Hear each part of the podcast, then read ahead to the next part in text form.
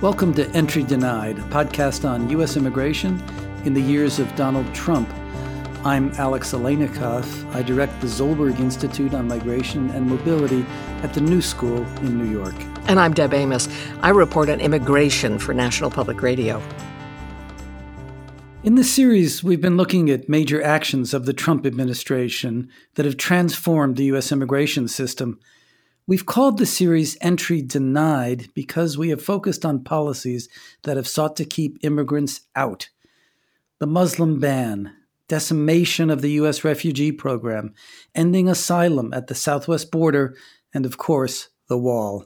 Today, we're taking a moment to reflect on what these changes mean for the nation and for our understanding of what it means to be an American. We speak with Hector Tobar, author, journalist, and a professor at the University of California, Irvine. He's currently working on a book. Hector Tobar, thanks so much for talking with us today. Thanks so much for having me. You've got a book in progress that you have tentatively titled The Sisyphus Project, and you describe it as a book about the Latino soul in the age of hate. You've shared some of the pages with Deb and me, and we'd love to talk with you about them. We'd like you to read some of the excerpts, if you wouldn't mind, and we'd like you to start with a paragraph about the creation of border barriers.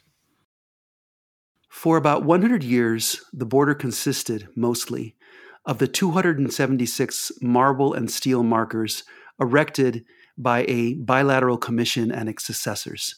In other words, the border was largely an abstraction, an imaginary line in various desert and mountain landscapes, and in the center of the Rio Bravo del Norte.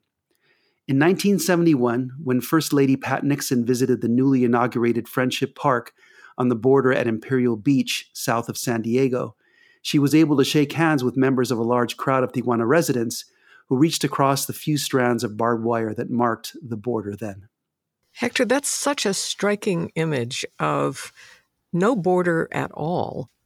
Over the years, of course, that border hardened. Was there something that was more than just security or the notion of workers coming to the United States without proper documentation that made America so insistent on making that border more concrete?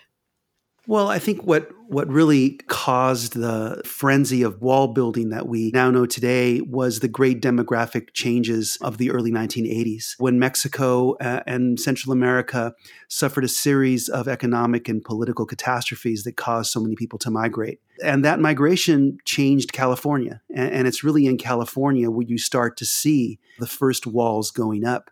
First with steel plates that were military surplus from uh, from the first Gulf War uh, that were that were put up to uh, to create a more substantial barrier. And so to me, it really has a lot to do with an idea of what the United States is supposed to look like and what the culture of the United States is supposed to be, and the fear of the other and the sense that first California and the rest of the United States was losing a, a sort of essence of itself by allowing so many people to cross through this theoretical barrier that used to exist. When Donald Trump announced that he wanted to build a wall, a lot of people saw that as a sort of major break in the way we've conceptualized these borders. But the story you're telling here is that there really has been a consistent hardening of that barrier over these last thirty, forty years. How do you see Trump's wall? Well, first and foremost, I see it as a work of performance art. I mean, I think that that Trump's election campaign was itself a, a kind of performance that that got out of hand. The wall is something that is supremely inefficient because it's such an easy barrier, even at ten feet high, to avoid, to dig underneath or to go around. And so primarily I see it as something that says more about the United States and the way it sees itself and the way its leader sees himself than anything else. One of the things that you write about is this idea that this is not really about immigration. It's about something larger. It's about culture. It's about identity. It's about whiteness versus brownness. And I wondered if you could read a paragraph where, where you address that. Today, the wall is at the center of the way this country thinks about people of Latin American heritage. The barriers at the border exist to stop this country from turning brown, or browner than it already is. The wall is a nativist response to the growth and spread of Latino communities in every one of the states of the United States in the first decades of the twenty-first century. And since people of Latin American heritage are now the nation's largest minority group, the wall is changing the way the country sees itself. The wall and the restrictive immigration policies it epitomizes are redefining what it means to be Latino, or Latinx if you prefer. And to an even larger group of people, the wall is redefining what it means to be white. That last sentence is, is really evocative. Can you say a bit more about how the wall is redefining what it means to be white in the United States? So I think that there is a way in which Americans think of themselves as residents of this territory that's surrounded by danger. And so Mexico represents barbarism and danger. And so part of what makes us proud to be Americans is that we are separated from these darker-skinned people, the hordes to the south. Whiteness is something that has been increasingly studied by historians, tracing this idea of what white means in American society going back to the founding of the Republic. Today, I think a whiteness is increasingly defined by not being a foreigner. When President Trump issued a presidential order that he was closing immigration for economic reasons, to keep jobs for Americans, I asked lots of historians if there was any precedent for limiting immigration based on jobs. And they said, yes, yes, yes. In nineteen thirty-one, there was a project, and it was called American Jobs for Real Americans. And there were roundups in California all the way to Michigan of Mexican workers. Some of them were American citizens. Many of their children were American citizens. More than a million were rounded up and dumped in Mexico. How is this different now? Yes, you're referring to the to the great deportations of the uh, of the nineteen thirties and forties, uh, especially in California. They destroyed communities and changed uh, lives.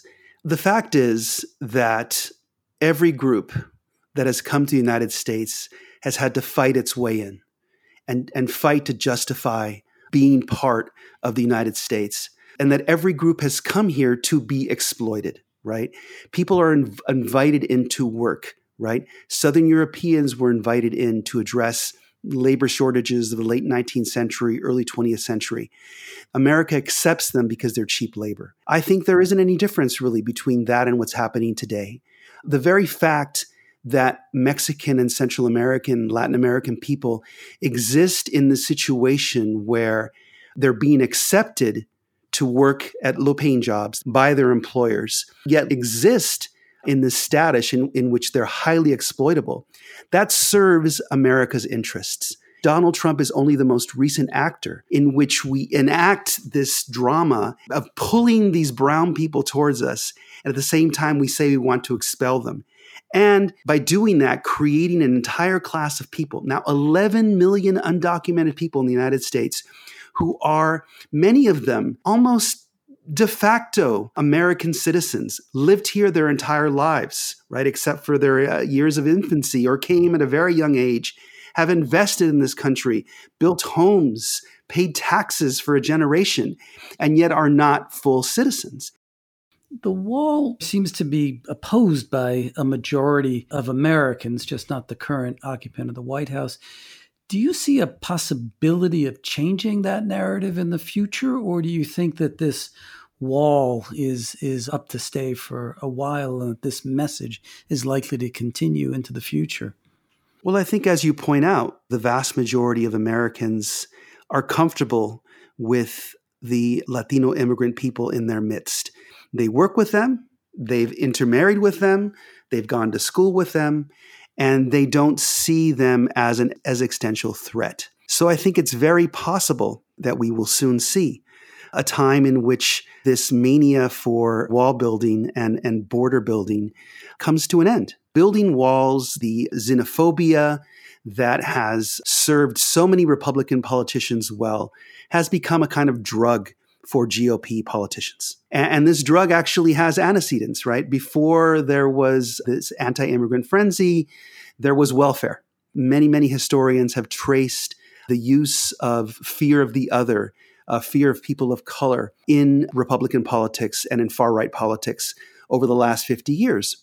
And so to me, this is only the latest version uh, of this drug. And I think that uh, the patient reached a state in which any higher doses of this drug of xenophobia and racism isn't going to have the same high as it used to. I think that's what Black Lives Matter and the great African-American spring that we saw, right, in which millions of people marched against police brutality, against this overt, explicit, violent racism that was playing out on our screens, right, uh, this, this videotape uh, uh, murder of George Floyd. Finally, after generations, that Trump card no longer works. In fact, now a majority of American people even support kneeling for the national anthem. And so I think what we're starting to see is an exhaustion of that strategy as a mainstream political tool.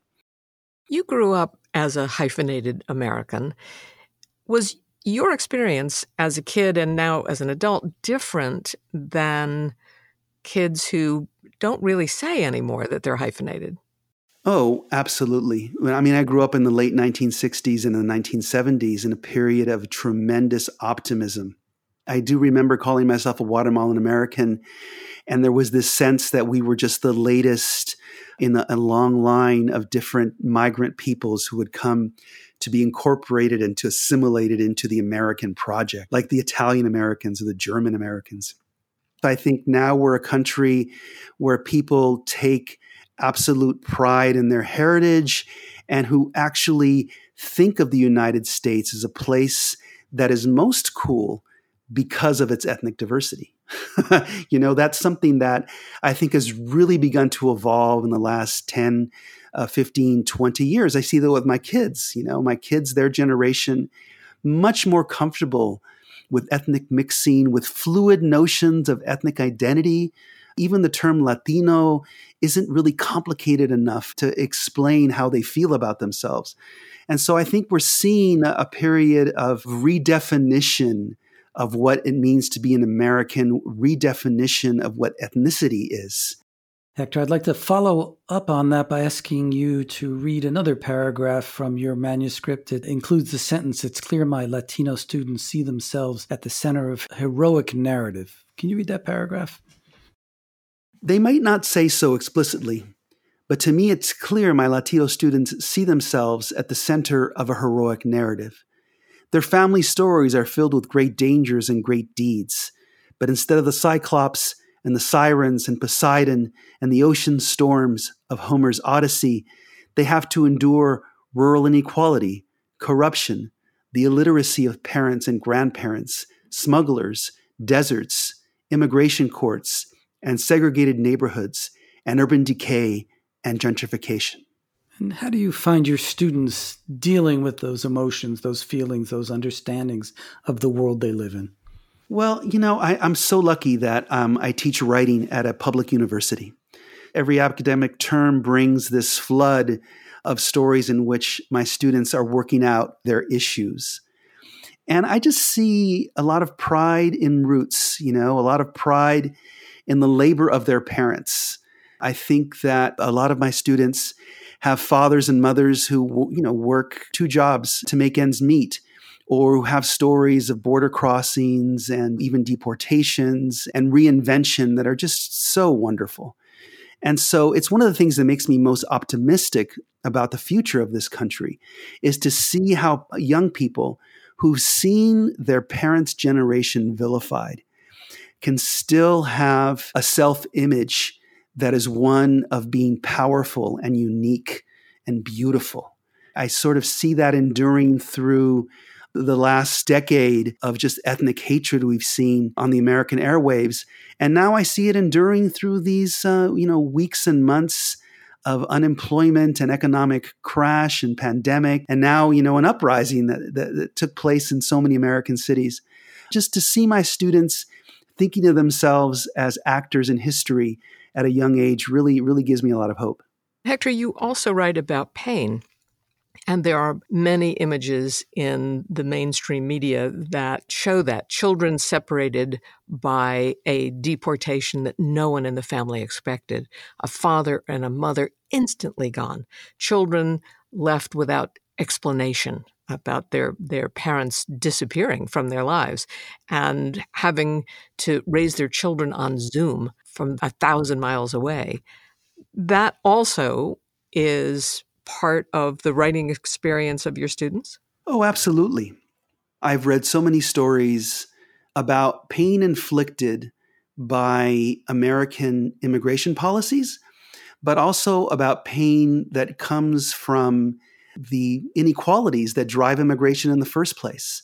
Families that were already broken before someone chose to migrate, or families dealing with what it's like to live in an American city where rents are sky high and people are crowded into a room. And so absolutely, those themes are, are so visible and so powerful uh, in the work that my students do. But I also, maybe I'm just lucky. I'm lucky to be working with university students. And every university student is someone who's benefited from an act of love, from a teacher or from a parent, and who has learned from that love how to endure. And so I, I prefer to sort of see this endurance and how it is born miraculously from the most difficult circumstances. I have one student, for example, who grew up with a single mother and her two aunts who were also single mothers, and it was three women living in an apartment in Long Beach. And my student wrote this beautiful piece about what it was like to live, yes, poor, but also with three powerful women, you know, in one apartment. And to witness that on a daily basis, to see that daily display, that performance of Latina motherhood and how that performance keeps a family going, the cooking, the discipline, the routines. And so, yes, these crises, this exploitation, these insults that you mention are really for us, they are the foundation of what we would say in Spanish is nuestra hora de gloria, our hour of glory, our hour to, in the face of all these great obstacles, still triumph. And that, I think, is what is one of the most important parts of the Latino experience that isn't communicated yet in the mainstream media. It isn't communicated in American literature very often. Um, and that's sort of part of what my mission is as a writer, is to is to communicate that. You write specifically about this, and I wonder if you could read a, the paragraph that addresses this notion that it's not in the mainstream media. The full complex truth of the Latino experience should be coming to you from Latino writers, from Latino directors and screenwriters.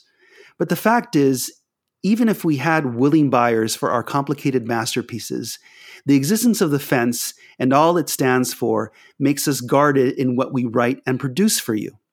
If I tell you, for instance, something optimistic about the fate of the undocumented in America, and there are many reasons to be optimistic, well, then I'm betraying all the people who have been or are about to be deported by detracting from the hopelessness of their situation. And if I tell you a true story about the family dysfunction that leads, say, a Guatemalan kid to migrate, and those migration stories often have more than a little family dysfunction, then I'm tarnishing the reputation of a people who have already been repeatedly slandered. Art is born from ambiguities, from the complexities of real-life experience. The existence of the fence and the wall to be is one more obstacle that helps to erase that complexity from U S drama and literature. Why aren't we hearing those stories? I think that we're perceived to be a not very large market in the American culture economy. We're also a very young community. I'm in my fifties. I'm at the very beginning of the very first wave, you know, of, of Latino immigrants in the middle of the twentieth century. And now we've had um, successive waves of, of immigration. The students who are now uh, undergraduates in American universities were born in the late nineteen nineties, right? They're the children of that big wave of immigrants from the nineteen eighties. And they're just starting to read. they're just starting to become confident as both cultural producers and cultural consumers. And so their tastes are evolving. They are unaware that, you know, art and literature can actually reflect the reality. Hector, I wanted to ask you about one more sentence in these wonderful pages. And let me start by saying in, in Robert Frost's poem, Mending Walls, there's this now regularly quoted line about good fences making good neighbors. You seem to express a very different view. Here's your sentence. The fence is a gun pointed at the heads of our neighbors. What did you mean by that? The fence is a construction that has led to the death of thousands of people in the southwestern desert. So when the first fence is built during the Clinton administration in California, people begin to migrate further and further east uh, in the Sonoran Desert. And they end up entering this furnace that not only kills them, but also erases the evidence of their existence.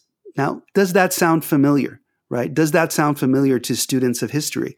And I think that that is what the fence has done to the bodies of thousands upon thousands of potential immigrants. People like my parents. My parents came in the nineteen sixties before a fence existed, when you could still get a visa at the United States Embassy in Guatemala to come visit the United States.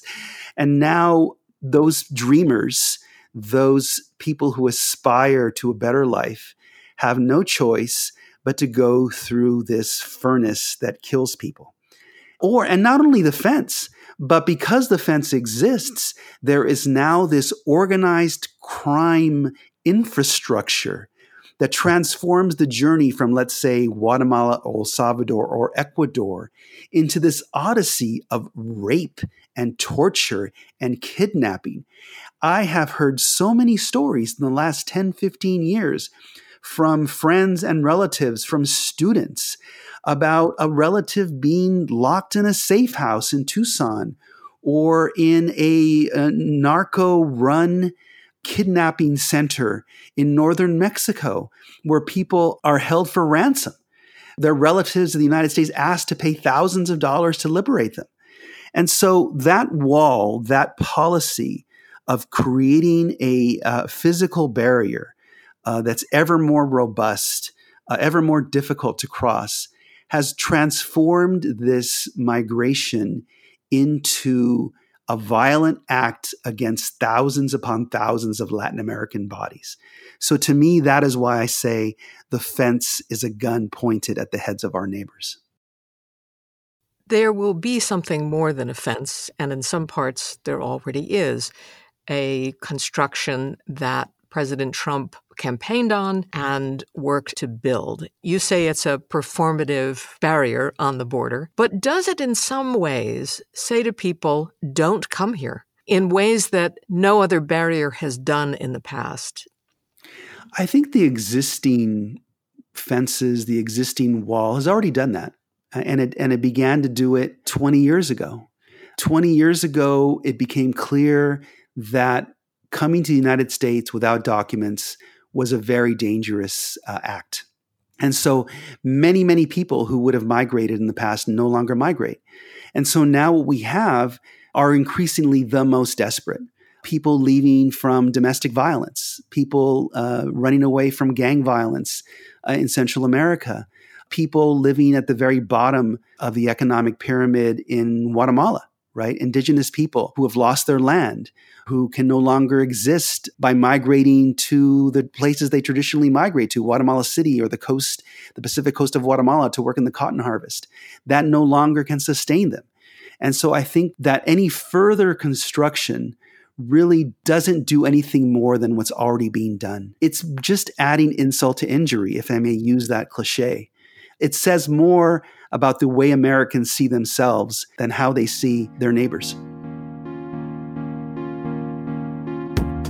That's it for this episode of Entry Denied. Thanks for joining us. Sahil Ansari is our producer and engineer, and our music is composed by Eli Alenikov. Check our show notes on entry denied podcast dot com, and you'll find a lot of resources to help you go even deeper into some of the issues we talked about in this episode. Please subscribe to the show on Apple Podcasts, Spotify, or wherever you're listening to us. Leave us a review as well. We'd love to hear from you. See you next week.